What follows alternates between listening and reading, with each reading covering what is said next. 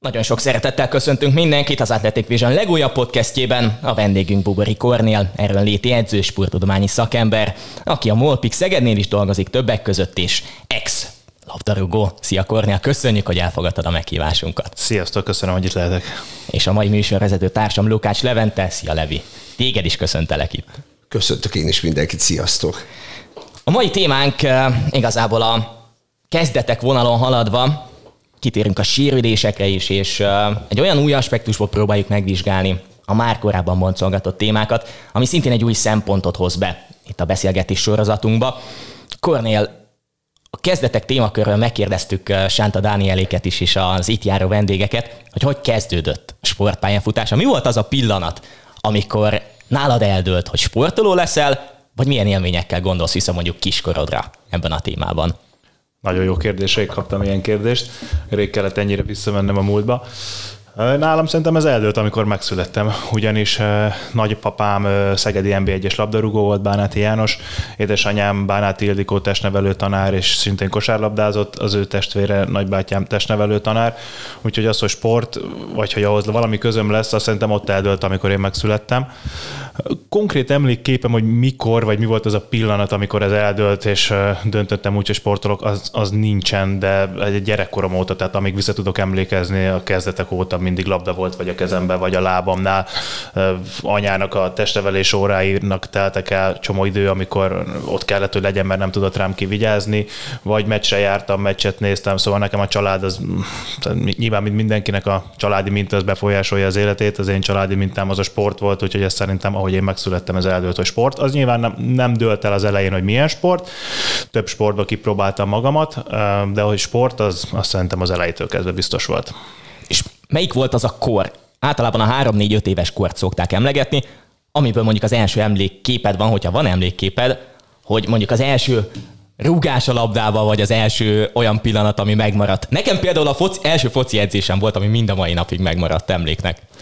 Ha első emlék, és ez most jutott eszembe, és nem is tudom, hogy honnan ugrott be, az az, az hogy óvodába anyum, mint testnevelő tanár már járt be tartani, hát tesi órát, vagy nem tudom, minek hívjuk ilyen kis foglalkozásokat, mi óvodában azért nincs tesi óra, de ilyen foglalkozásokat, és tudjátok, volt ez a játék, amikor egyel több ember van körbe, mint ahány szék van, és körbe-körbe megyünk, és le kell, le kell ülni, és mindig egy kiesik, és egy szék utána megint utána kikerül, és a végén egy nyer.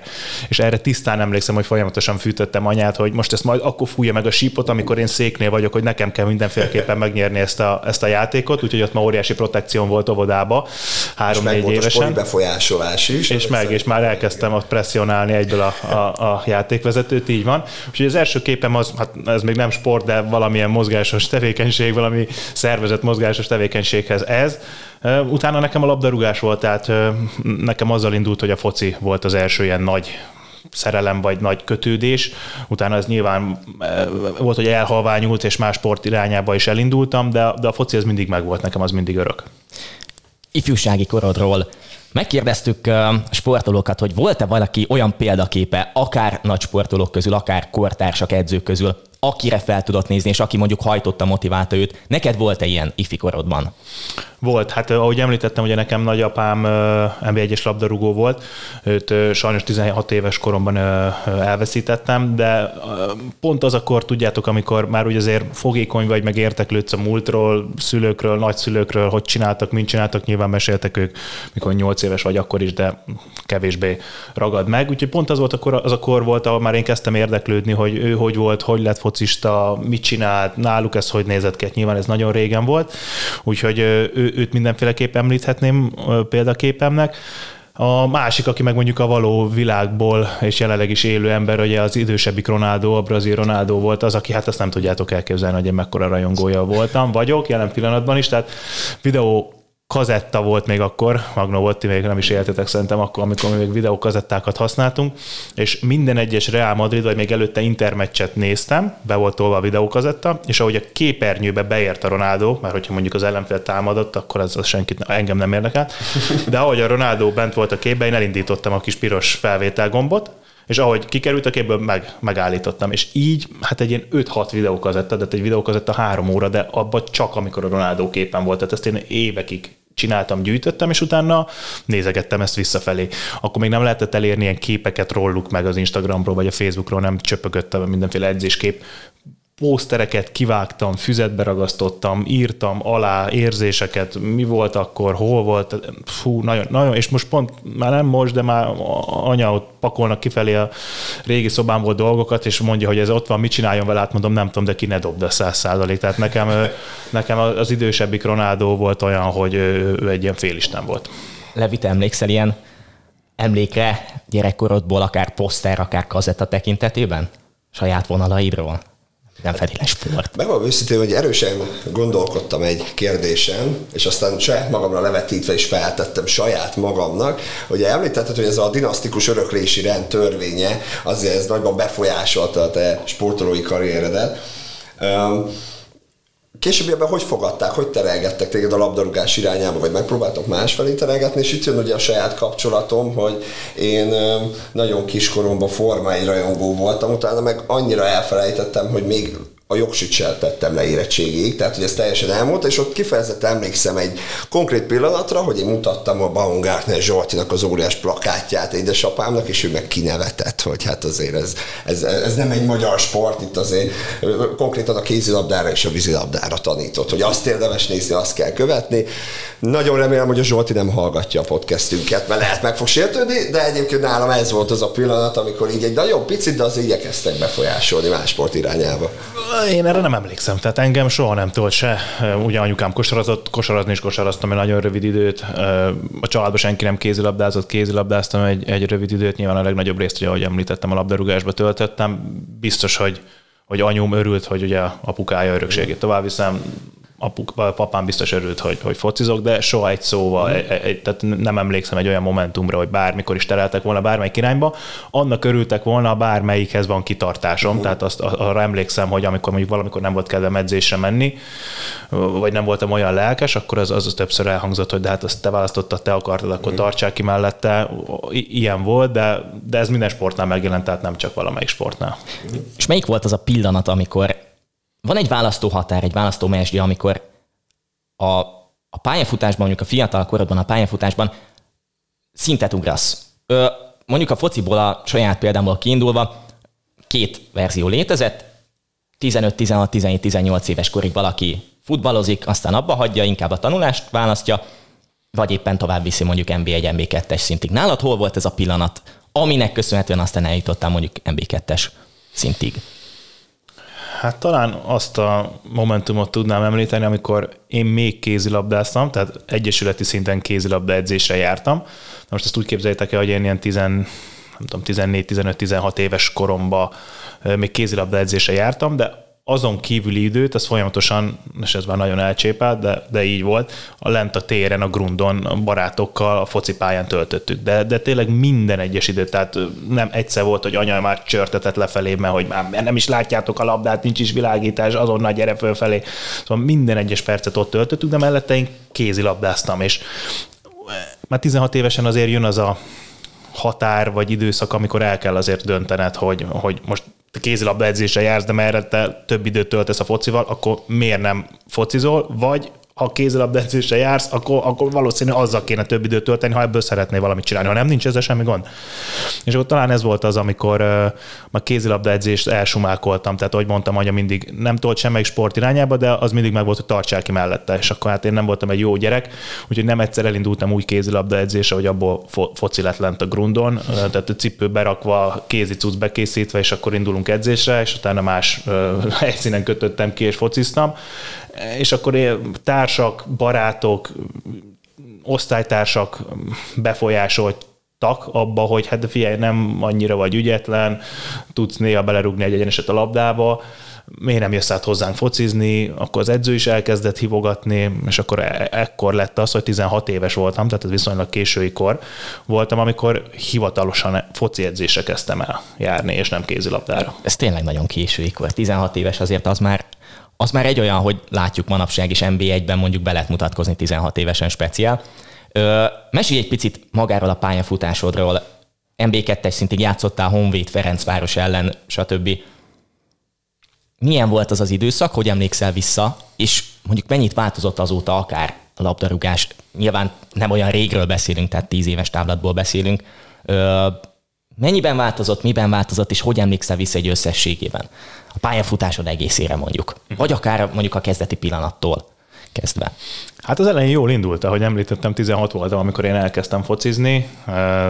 Már most így pontosan nem fogok tudni neked, nektek időszakokat mondani, de szerintem ilyen egy évente én ugrottam azt, hogy tudom, én serdülőbe elkezdtem, de akkor már följátszogattam ifibe, akkor már az ifibe egy év, de már feljátszottam a felnőttbe, akkor egy felnőttbe egy gyengébb csapatból már egy év után hívott egy jobb csapat, és így elég gyorsan haladtam, de hát nem is nagyon volt más választási lehetőségem. A 16 évesen kezdtem el, és én azt szerettem volna, hogy labdarúgó legyek, akkor ott vagy nagyon gyorsan haladsz, és akkor lehet ebből valami, vagy nem, és akkor ez így ketté törik.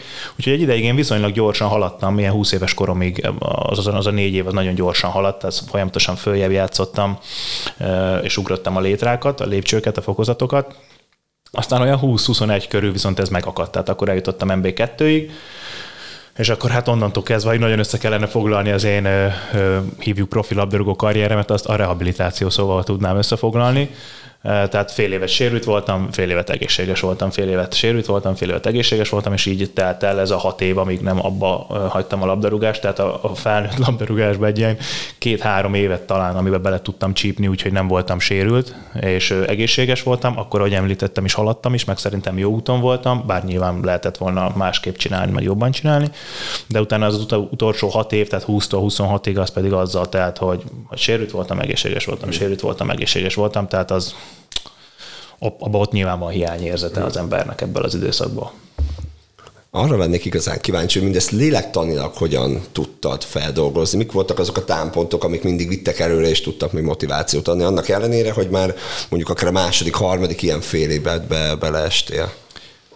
Jó a kérdés, de nem tudnék így rá konkrétan válaszolni. Én azt így normálisnak éreztem, idézőjelben normálisnak. Tehát, hogy ú, rengeteg olyan példát tudnék mondani, mert hogyha anyukám itt ülne mellettem, akkor biztos, hogy tudnám mondani, ú, kisfiam, milyen hülye voltál, mert most csak egy példa jut eszembe, hogy Amerikában volt repülőjegyünk egy távoli rokonhoz menni Csikágóba, le volt foglalva, és akkor nekem ott a karrierem úgy alakult, hogy ott azon a nyáron nem hosszabbítottam szerződést az adott csapattal, nyilván nem, mert fél évet sérült voltam, tehát nem volt olyan nagy kérdés, hogy nem fognak rám igényt tartani, viszont úgy csapatot kellett találnom, de ahhoz én nem tudtam kimenni Csikágóba anyával, családlátogatóba, pedig most egy utólag milyen jó lett volna eljutni.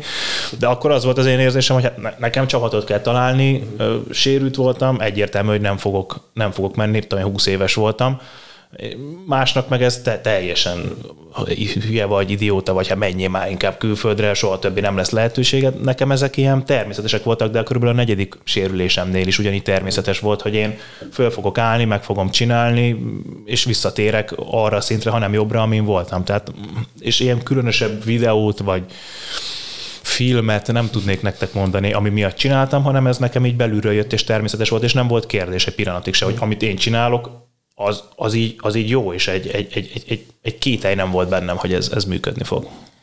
Azért nyilván, ha benne vagy a folyamatban, akkor teljesen máshogy éled meg belülről. Tehát itt ezt a folyamatosságot, ezt nyilván úgy is értékelhetted, hogy, hogy tényleg mindig felállsz a padlóra, csinálod tovább, és lényegében nem is azon gondolkodsz, hogy most mikor lesz vége, vagy vége van-e. Volt-e olyan személy, itt ugye a fiatalkorodról beszéltünk, mondjuk akár edzői tekintetben, aki, aki húzott téged, motivált téged, vagy csapattárs tekintetében, vagy mindig saját magadból is mondjuk a családi hátteredből merítetted az energiát? Azért nehéz kérdés ez most, mert most meg már edző vagyok. és pontosan. Tudod a választ, igen. És, és, a másik igen. oldalról. És, és amit most te is említesz, hogy, hogy egy játékos soha nem fog tudni edzőfejjel gondolkodni, és ezt egy edzőnek a karrier elején ezt így tudatosítani kell magába, hogy, hogy azokkal a véleményekkel, problémákkal, amit egy játékos fog jönni hozzá, azt te hiába próbálod neki majd esetleg megmagyarázni, edzői oldalról nem lesz meg, és ez azért is tudom, hogy így van, mert ugye én is voltam a másik oldalon, még egy játékos soha nem volt volt előtte edző, úgyhogy ez a ellentét, ez, ez a diszharmónia, ez mindig megvan egy játékos edző viszonyban. Úgyhogy nekem soha, vagy nem azt mondom, hogy soha, tehát természetesen voltak olyan edzők, akik, akiknek sokat köszönhetek, és akik tettek azért, hogy én eljussak odáig, ameddig el tudtam jutni, meg, meg rengeteg olyan csapattársam is van. De most talán pont azért, mert, mert mondom, hogy sok is van, nem szeretnék így kiemelni egyet se, de természetesen volt ennyi idő alatt azért rengeteg olyan edző és csapattárs, akik nélkül, tehát egy csapasportról beszélünk, de szerintem egyéni sportba se tudsz eljutni arra a szintre, tehát ez, ez, ez egyértelmű, és annak ellenére ellenére se, hogy, hogy így visszagondolva azért voltak olyan egoista gondolkodásmódom bizonyos periódusaimban a szakasznak, ami, ami nem arra engedne következtetni, hogy én edzőkkel vagy játékosokkal nagyon jóban voltam, meg, meg nyilván volt is olyan, akivel nem, de hogy volt olyan időszak nyilván az én karrieremben is, amikor kevésbé voltam jó csapatember, most így utólag azt mondom. És uh, beszéltünk arról, hogy folyamatosan úgymond felálltál a padlóról, stb. Mi vezetett odáig, hogy aztán mégis úgy döntsél, nyilván az egészségügyi okok mellett mondjuk a te fejedben mikor jött meg az a váltás, hogy na most akkor abba hagyom? Egyáltalán fejben dőlt el ez, vagy, vagy egyszerűen a tested nem engedte azt a szervezetet, hogy tovább folytasd mondjuk a pályafutást? Hát talán is is erre a válasz. Én akkor, amikor már abba hagytam, akkor azért megye egybe fociztam, ami, ami hát negyedosztály Magyarországban, voltam nyilván másodosztályú szinte éveken keresztül. Nem volt problémám egyébként a megyei szinttel, mert úgy éreztem, vagy mindig úgy voltam vele, hogy amíg én azt érzem, hogy a maximumot tudom nyújtani, addig, addig én ezt csinálni fogom. Most, hogy az MB1 vagy, vagy megye 3, az, az, az különösebben nem érdekelt. Szóval megye egybe fociztam, amikor bekövetkezett az utolsó sérülésem, ami után már nem tértem vissza, ez megye egyes szint volt. Mi ott bajnokságot nyertünk egyébként abban a szezonban, tehát talán még szansz is lett volna, hogy MB3-ba visszajussunk, akkor én mellette már edzősködtem mondjuk ha anyukám nem rugdossa ki belőlem a, a főiskolai testnevelő végzettséget ez idő alatt, a karrierem alatt, akkor az lehet, hogy nincs meg, így akkor nagyon ö, nem örültem ennek, most egy utólag meg nyilván hálás az ember. Szóval én akkor már ö, edzősködtem mellette, amikor megsérültem, és az egy olyan komolyabb sérülés volt, ö, előtte is a térdemmel volt probléma, de az egy olyan komolyabb sérülés volt, ami, aminek több mint egy év volt a rehabilitációja, de még akkor is, tehát a kezdeteknél még, még mindig az a bolondénem volt, így utólag azt mondom bennem, hogy én ebből is vissza fogok térni, tehát most mi, mi, mi, mi nem történt semmi, csak a szokásos idézőjelve, tehát újat nem mutattam magamnak, csak megint megsérültem, de ott, ott már voltak olyan fájdalmaim a rehabilitáció alatt, meg utána én vissza is tértem idézőjelve, tehát elkezdtem még edzésre járni és focizni, de ott már voltak tényleg olyan fájdalmaim, aminél, aminél elgondolkozik az ember, és elkezd mérlegelni, hogy 26 vagyok, most kellene, hogy döngessem a kapukat, meg a legjobb teljesítményemet tudjam nyújtani. Ott én azért küzdöttem, hogy a megye egybe visszatérjek, úgyhogy játszottam azért magasabb osztályba, de még mondom, mindig nem az osztály volt a probléma, hanem egyszerűen az, hogy azt a teljesítményt már ezzel a, a sérülés karakterisztikával, amit én felmutattam az elmúlt években esélyem nem volt nyújtani, és ott volt mellette az edzői pálya, amit meg már elkezdtem építeni közben, és akkor az, az a pillanat volt az, hogy úgy döntöttem, hogy akkor lehet jobb lesz, hogyha nagyobb hangsúlyt fektetek a, a, az edzőire, mint a labdarúgásra. Akkor egy picit itt már áttérve úgymond az edzői pályafutásodra, mesélted, hogy párhuzamosan jött ez a sportolói pályafutásod utolsó szakaszával is. Hogy jött egyáltalán az edzősködés nálad? Nyilván mondjuk, akárha a családi hátteret nézzük, ez lehet, hogy adhatja magát, de, de mégis hogy alakult ki nálad? Mi volt az az első pillanat, hogy volt olyan első pillanat, hogy egyáltalán én edző leszek? Ezt kimondtam. Na, ilyen volt. Ilyen első pillanatra jobban tudok emlékezni nektek, mint az első, hogy mikor lettem sportoló, első pillanatra. Amit említettem, addig kell visszamenni, hogy mi a Grundon éjjel-nappal fociztunk a kézilabda mellett is, és amíg nekem a papám volt olyan állapotban, hogy le tudott jönni edzősködni, hívjuk edzősködésnek, már nyilván ilyen 70 fölött volt. Addig őt lehívtuk, én hoztam mindig egy széket, oda leültettük, és ott a grundon, tudom én, egy ilyen 5-6-7-8 baráttal, de a papám edzést vezényelt nekünk. Azt én szerveztem meg. Tehát én ott nem edző voltam, de ott nem, nem tudom milyen pozíció, az menedzser, vagy nem Akkor tudom milyen. még visszatérsz menedzserként nem sokára ezek szerint, igen. Így van, tehát ott egy ilyen szervező pozícióban már voltam, és amikor már papám mondjuk másnap nem tudott lejönni, mert fáradt volt, vagy valami, akkor mindig kérdeztem, hogy jó, de ma mit edzünk, vagy mondd el a feladatokat, hogy mit csináljunk. És akkor ő elmondta, én meg levezényeltem ezt. 13, 4 lehettem, tehát viszonylag fiatal volt, de ott én már szerveztem, levezényeltem, mi ott egyesületet akartunk alapítani, ez a nyolc srácot lent, STC lett volna nekünk Fradi mintájára Szegedi Torna Klub. Én ott már jártam, edzőmeccseket szerveztem a, a, a másik Szegedi város rész grundja ellen, és ez működött is itt az Újhíd lábánál. Azóta volt is kis... a városi bajnokság, jól tudom.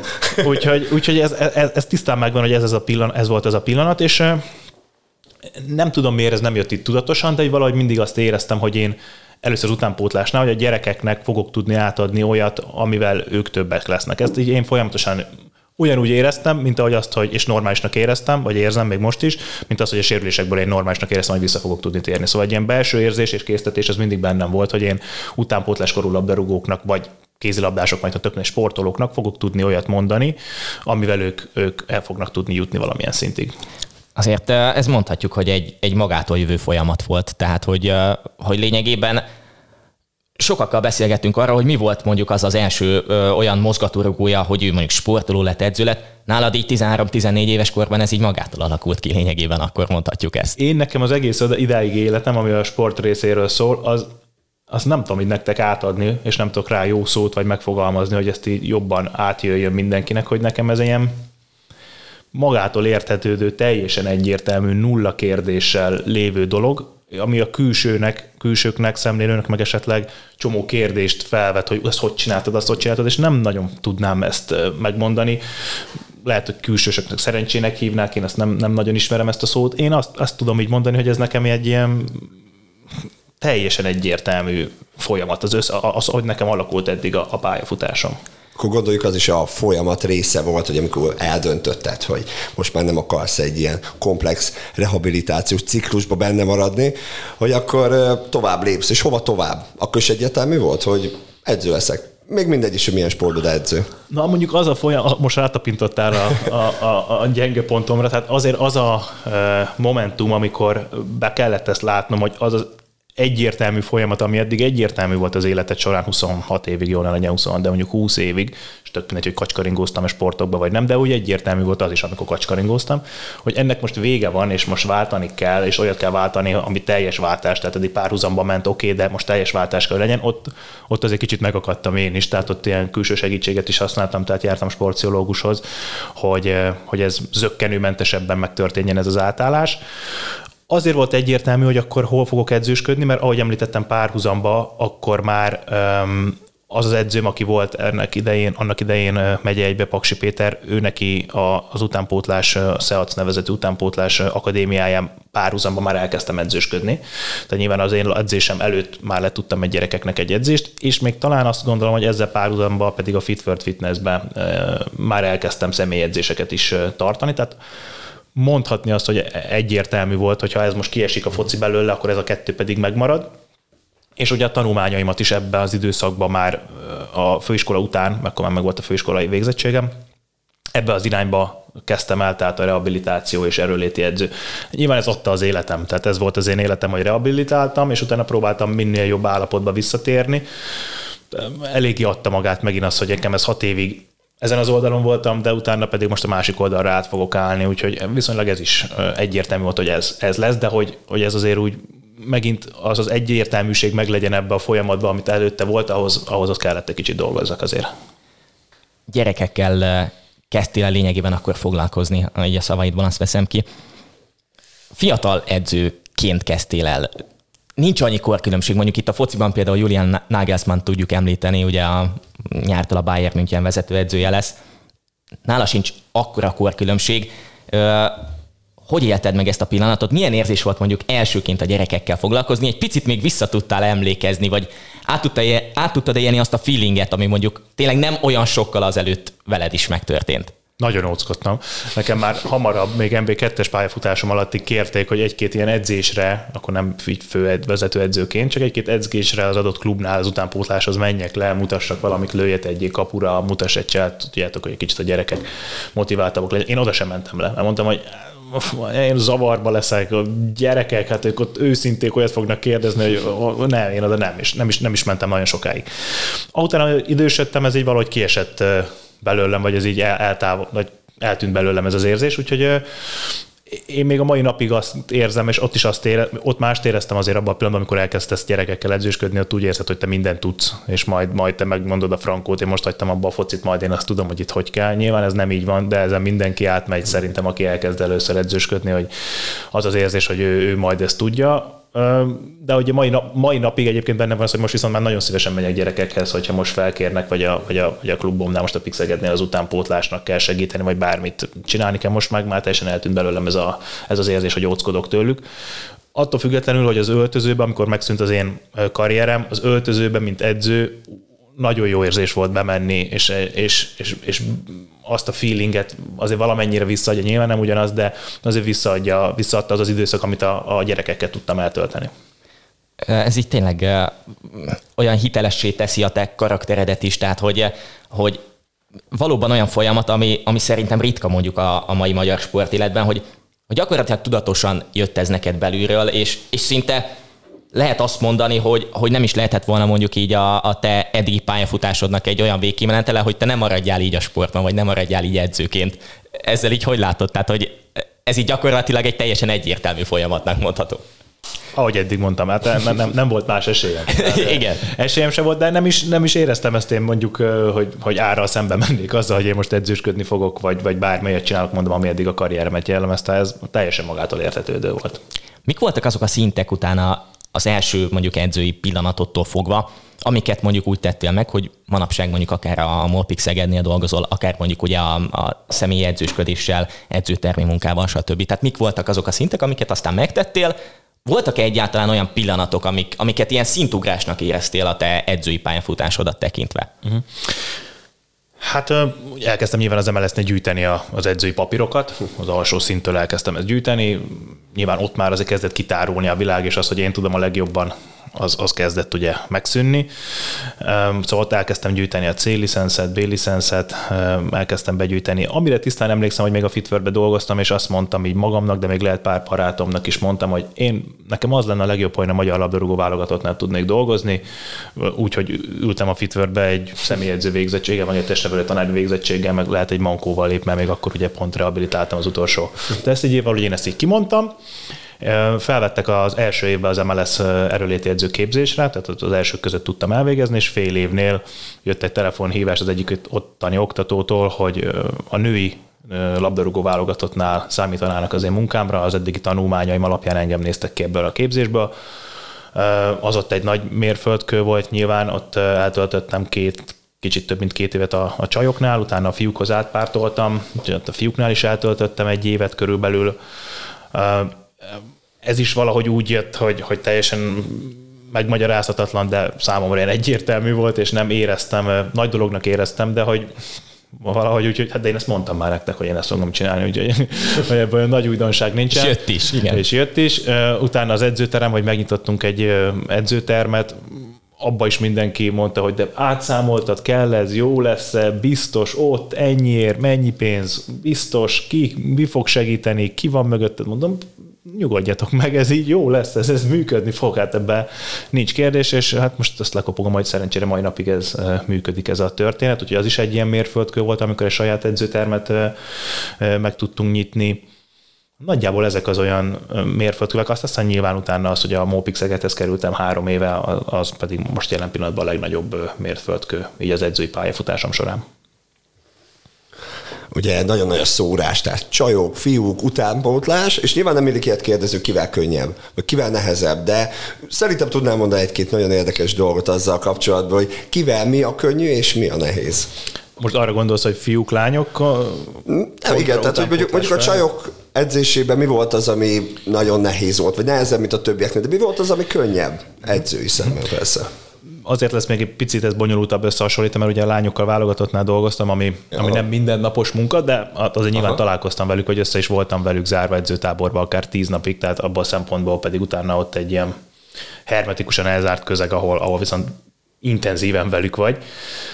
Más, biztos, hogy más nőkkel dolgozni, mint férfiakkal. Talán a nőknél több emocionális tényező van, amit figyelembe kell venni, és inkább lehet ingadozó a teljesítményük, ami mondjuk egy edző számára nem egy lányálom, vagy hát ha egy edző választhatna, akkor gondolom nem mondaná azt, hogy ő ezt szereti, hogyha ha ingadozik a teljesítménye a csapatának, úgyhogy ez biztos, hogy megvan. Talán a férfiaknál, ha őszinte vagy egyenes, vagy elmondod, hogy mit vársz tőlük, bár ez is, hogy a csajokra is igaz, ha őszinte vagy elmondod, hogy mit vársz tőlük, tisztán kommunikálsz, konzekvens teljesen tartod, utána azt nem kivételezel egyikkel, másikkal se. Talán azt gondolom, hogy a férfiaknál en, így egyszerűbb dolgozni, ebből a szempontból még talán a csajoknál nem teljesen van ez meg, de, de mondom, azért nehéz, uh-huh. nehéz, nehéz azért teljesen összehasonlítani. Mert... Igen, nem is feltétlenül az összehasonlításra gondoltam, hanem ha tudsz ilyet mondani, most ilyen hatalmas faggatásba kezdtem, tudom, látom, kicsit csúnyán nézel rám, de azért hidd el, nem egy rossz kérdés.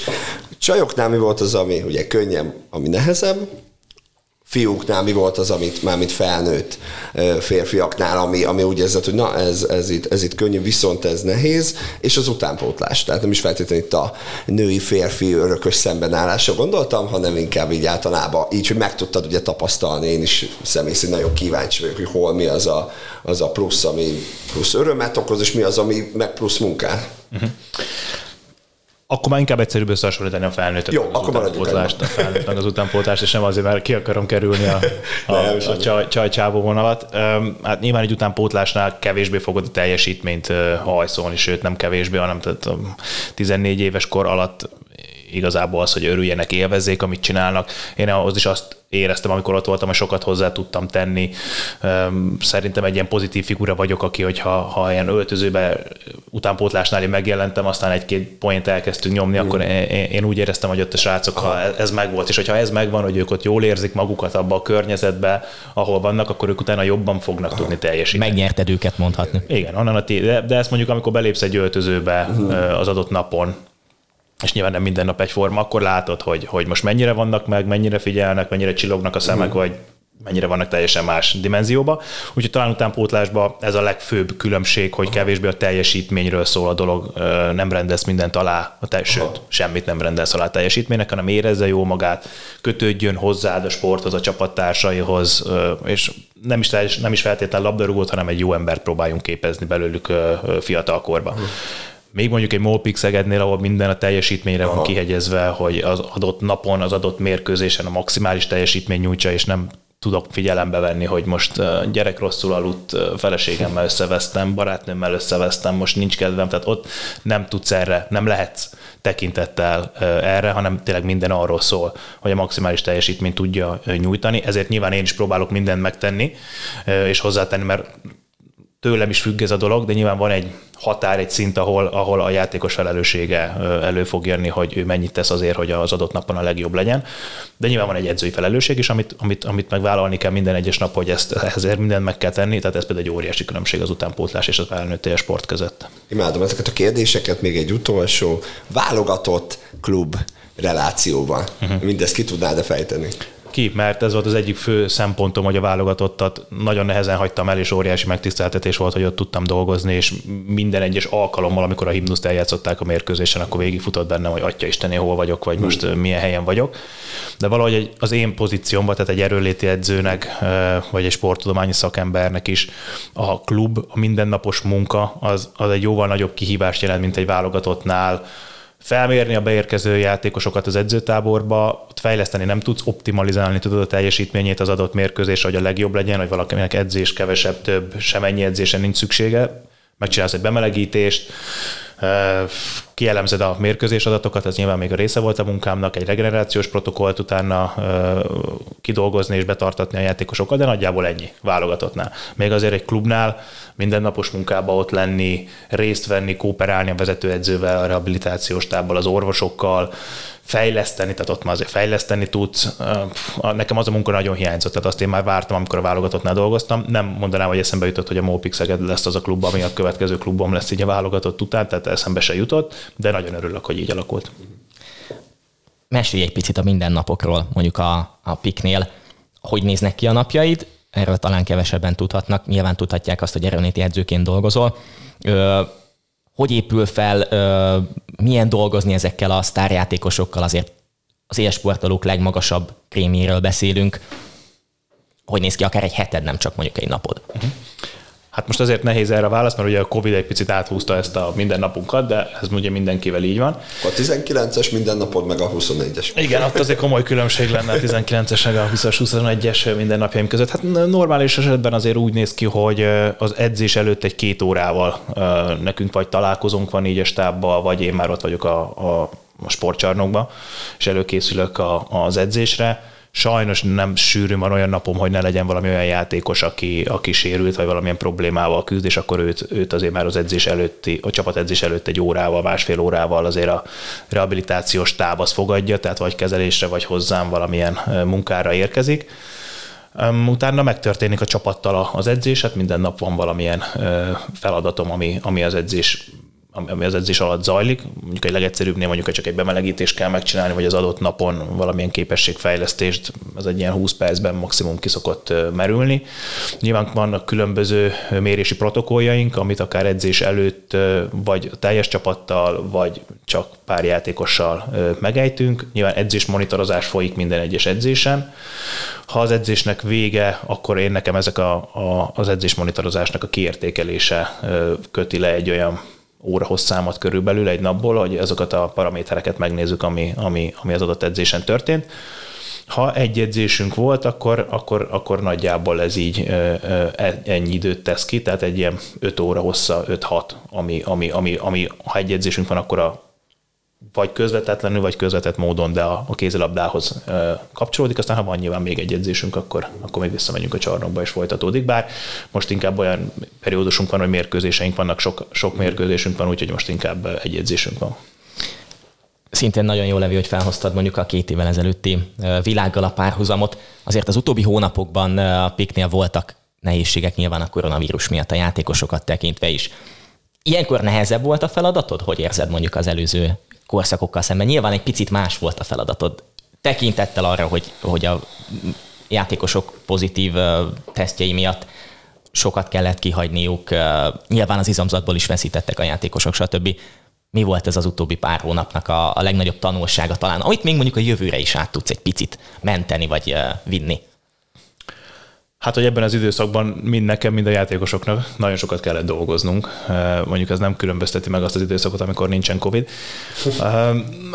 Hát talán az, az, az, hogy tényleg, ahogy ti is említettétek, rengeteg pozitív tesztünk volt nekünk az elmúlt időszakban, és rengeteg különböző állapotban voltak a játékosok, kinek mennyit kellett, az egy dolog, hogy pozitív lett valaki, de valaki Nem két hét után visszatért, igen, valaki két hét után visszatért, valaki nyolc hét után se és hát olyan programot csapatsportban, hogy mégis egyéni sport így ebből a szempontból viszont a visszatérőknek, de mégis a csapattal is kellett foglalkozni, illetve ezt már többször említettem, hogy legalább egy 5-6 csoport volt, ami különböző kategóriákba tettük a játékosokat a visszatérésük szempontjából, mikor fog tudni visszatérni, milyen edzés lenne neki az optimális, már játszania kellene, még azért sokat kihagyott nem kellene játszani, tehát nem jó szó az, hogy nagy nyomás volt rajtam, mert, mert én ezt nem hívnám nyomásnak, meg aki ezt nyomásnak hívja, az nem odavaló, de hogy tényleg ö, ö, ö, annyi felé kellett figyelni, és közben megfelelni, nyilván a csapat szempontoknak is, de közben egyéni szempontoknak is, hogy e, e, ez tényleg nehéz volt, vagy emberpróbáló időszak volt. Mindenkinek, nem csak nekem, tehát nyilván ez a játékosoknak is, és a többi stábtagnak is ugyanekkor a fej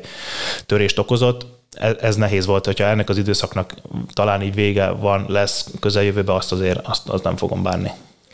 Mondjuk itt azzal kapcsolatosan, hogy akár akár itt a piknél, akár mondjuk a válogatottnál, akár még korábban mondjuk az utánpótlás edzői munkádban találkoztál olyan játékossal, aki mondjuk az utánpótlás színben, aki, aki egy sérülés, egy komoly sérülés szenvedett, és utána próbált meg visszatérni, és tudtál-e valamit úgy átadni nem csak a, az edzői munkádat tekintve, hanem leginkább lelkileg, fejben, nem csak a testi, fizikai munkát tekintve, amit mondjuk a saját életedből hoztál. Voltak ennyire példák? Volt ilyen párhuzam akár, amit, amit te felfedeztél, nem feltétlen mondtad ki mondjuk a, a fiatal sportolónak, vagy akár az ilyen sportolónak, de mégis. Most van jelen pillanatban egy ilyen példa, mert a Kecskés Dani felnőtt kerettag, de utánpótláskorú játékosnak keresztszalaggal műtötték, egy két-három hete talán, és már tegnap vagy tegnap előtt hogy csoszogott a sportcsarnokban mankókkal, meg mindennel, és én valahogy úgy vagyok vele, hogy mint sok más helyzetben is, tehát hogy a, te akarsz jobb játékost faragni egy játékosból, de ő kevésbé akarja, akkor nem az a megfelelő módszer vagy fegyver a kezedben, hogy még jobban mondod neked, hogy neked jobban kell akarni, hanem az a megfelelő út, hogyha eléred azt, hogy ő akarja. Hogy ehhez mi, kihez mi a kulcs, ezt, azt, azt nyilván nehéz megfejteni, de hogyha te csak mondod, mondod, hogy jobban kell, többet kell edzeni, jobban kell legyél, többet kell pihenjél, de ő nem akarja, akkor ezt valószínűleg hallotta már ezerszer, ezeket a mondatokat már, és nem úgy csinálja, mert akkor még nem mondanám én is, és én ezeket a mondatokat nem szoktam elcsépelni. Uh-huh. 50 ezerszer inkább keresem azt az utat, amivel azt a vágyat tudom felkelteni, hogy ő akarja azt, amiről én beszélek. Remélem értitek, hogy mire gondolok. Abszolút, és ezt azért hoztam föl a, a sérülés kapcsán, mert a, a, a sérült játékosnál is azt akarom, magamtól is mondok dolgokat, nyilván nem mondom, hogy nekem mondjuk volt már hat térműtétem, a, a Daninak például nem mondtam, de hogyha ha látom, hogy van benne érdeklődés, hogy most mit, hogy kellene csináljon, akkor szívesen behozok egyébként saját példát, hogy fél Dani, ezt én már átéltem, és tudom, hogy, hogy, hogy most ez belül mivel jár, mert nem két test nincs egyforma, két tér nincs egyforma, tehát maga a beavatkozás biztos nem ugyanaz. De esetleg azok az érzések, amire ti kíváncsiak vagytok, hogy ő mit érez mondjuk egy, egy, egy hónaposan térműtét után, azzal mondjuk lehet jobban tisztában vagyok, mint aki nem esett rá, de hogy én e- nem esett át ezen, de hogy én ezt magamtól nem hozom föl, vagy én nem kezdem el ezt mondani. Ha látok érdeklődést, és akkor, akkor tudok rá válaszolni, és akkor valószínű jobban át is fog menni, mint ha én most csak így elkezdek papolni arra, hogy ez most nekem milyen nehéz volt, akkor, akkor beszélek róla. Ilyen könnyen lejöhet úgy is, mint a klisés lenne, meg hát eleve a mantrák azért én úgy gondolom, hogy nagyjából sehol sem működnek, ezt azért e, meg lehet jegyezni. E, említetted a személyes kapcsolat fontosságát ellenben, e, hiszen abból indul ki minden. Így hát érdeklődnék ilyen aranyos hétköznapi dolgokról, hogy egyébként milyen a személyes kapcsolat egy, egy játékos, milyen a, a közös program, akár így a Covid alatt is. Na, ez már egy nagyon, nagyon jó kérdés. Az ez, eddigiek is nagyon jó kérdések voltak, de ez egy, azért mondtam, hogy jó kérdés, mert azért azért mondtam, hogy jó kérdés, mert belelőttetek, mert az edzőtermemben is pont valamelyik nap tartottam egy nem előadást, egy, egy, egy, egy, egy beszélgetést, pont erről a témakér, témakörről, hogy most nem programozás vagy gyakorlatokról akartam beszélgetni velük, hanem azt, hogy milyen kapcsolatot kellene a sportolókkal kialakítani. Mondjuk megint más egy edzőteremben egy kapcsolatot kialakítani és fenntartani, és ö, ö, motiválni egy, egy, egy vendéget, vagy egy sportolót, akivel hetente kétszer találkozó, vagy megint más egy olyan valakivel a kapcsolat kialakítás, mondjuk egy élklubnál, akivel minden nap találkozó. Bizonyos játékosokat talán túl közel is engedtem még rutintalanul az edzői karrierem alatt, amit mondjuk most már másképp csinálnék. Szerintem fontos, hogy megmaradjon, én, én legalábbis ezt vallom, hogy megmaradjon egy két-három lépés távolság a játékos és az edzők között, tehát bulizni, szórakozni, kajálni, nem, nem járok el a játékosokkal, attól függetlenül, hogy nyilván van akivel, akivel akit amit említettem is, hogy jobb viszonyt ápolok, vagy közelebb engedtem magamhoz, amit utólag viszont utána már nem tudsz. Utána már nem, utána nem tudsz hátrébb lépni. Tehát ha egyszer beengeded... Korrigálni, mert nem edző vagy feltétlen, hanem szimbi. És, és, és, igen. nem azt mondom, hogy esélytelen vagy, mert utána is én oda tudok szólni úgy, hogy de, de már nem úgy veszi, uh-huh. hogyha ha már előtte meg volt ez a közeledés. Úgyhogy hát én, én azt gondolom, hogy nekem nagyon jó kapcsolatom van minden egyes játékossal, tehát nem tudnék olyat mondani, akivel, akivel, akivel problémás lenne dolgozni. Nyilván valakivel nehezebb és más hangon kell megtalálnom a, a hozzávezető utat, ahogy az előbb is említettem nektek.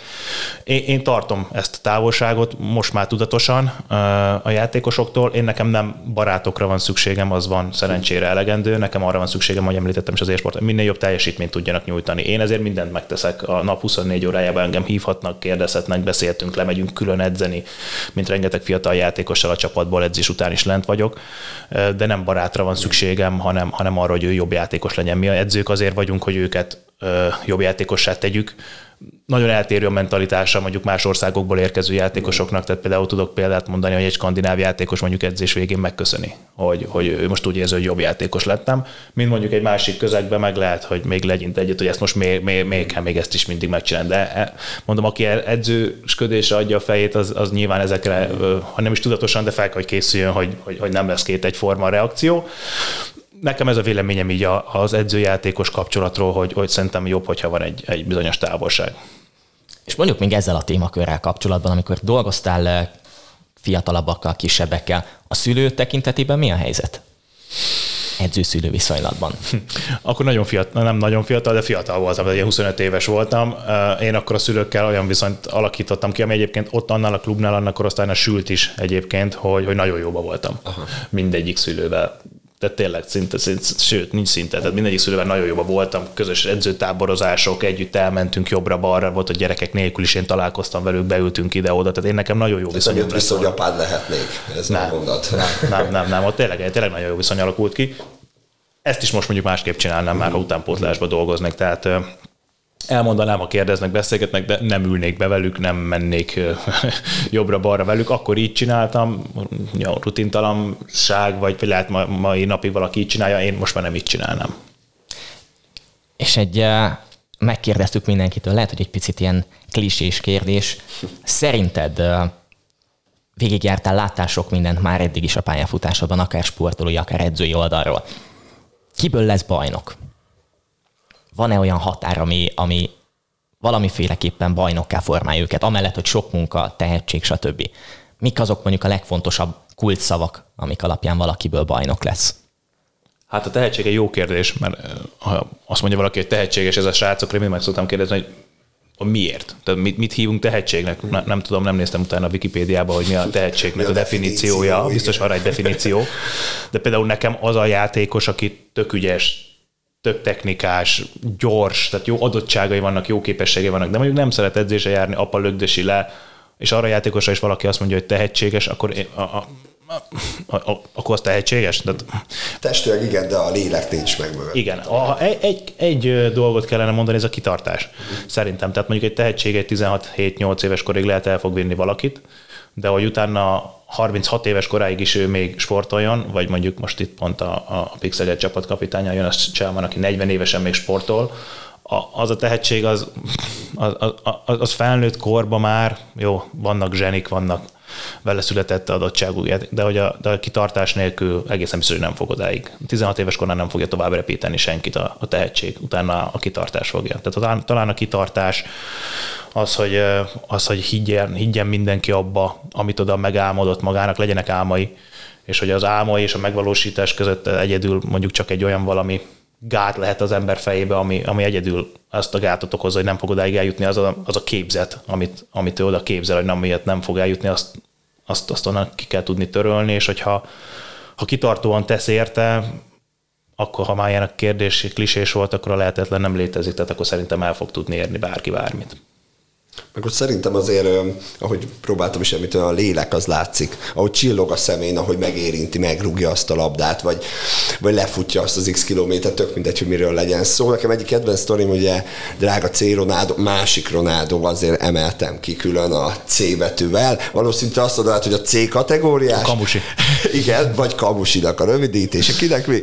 Na de ugye benne is az van, egyébként én látom is a képernyőkön, is, de az egyik kedvenc sztorim, bárki, ez ilyen ismétlődő, elment hozzá vacsorázni, gyors letudták, végig a futballról beszélgettek, majd kimentek, vagy hát legalábbis Ronaldo kérte, hogyha itt vagy nálam, akkor tartsd be a játékszabályokat, és menjünk ki egy kicsit, dekázunk, vagy rugdunk a bört, mert mert itt erről szól az élet, és hogy tényleg ez a, ez a lélek, ez a flow, és ezt lehetne még ragozni, ez, ez szerintem látszik egy olyanban, aki bajnok a maga módján, mert szerelmes a sportjába. I- igen, nekem anyukám, sokat emlegetett anyukám az, aki mondjuk, ha mondjuk egy Federerről, Nadáról, vagy Djokovicról, vagy, vagy mondjuk Jonas Cselmáról van szó, akkor mindig azt szoktam mondani, hogy miért nem hagyja már abba, hát 40 éves, minek neki már sportolnia. És akkor én mindig megkérdezem meg át, például Jonas-tól én kérdeztem, hogy most, hogy, hogy most ezt hogy gondolja még, és hogy ő azt mondta, hogy ő, ő szeret játszani. Tehát nem, nem, nem, szerintem valami hasonlót érezhet, mint hogy tök egyértelmű, hogy ő még ő még, még fog kézilabdázni fog továbbiakban, is 40 éves. Az említett három teniszező is már bőven 35 környékén van, és még mindig nincs olyan fiatal játékos, aki őket folyamatosan le tudná győzni. Ez a három játékos 35 fölött még mindig ott van, és valószínűleg nem a pénz motiválja egyiket se, valószínűleg van nekik már belőle elég itt fáj, ott fáj, műtik őket össze-vissza, de ők még mindig vissza akarnak térni, még mindig jobbak akarnak lenni, mint amik voltak előtte, még mindig le akarják söpörni a 25 éves gyerekeket, azért mert élvezik, amit csinálnak.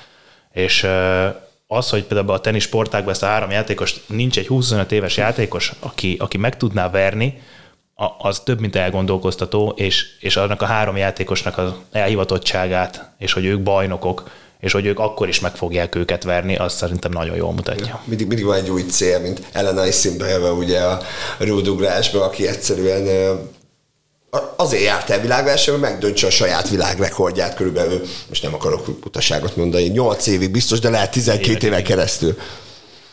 Neked mondjuk, és így záró kérdés lassan tényleg a végéhez közeledve, a jövőre vonatkozóan milyen terveid, milyen céljaid vannak? Vannak-e egyáltalán, vagy sosem gondolkozol ilyenekben, hogy na most akkor én itt vagy ott szeretnék kikötni?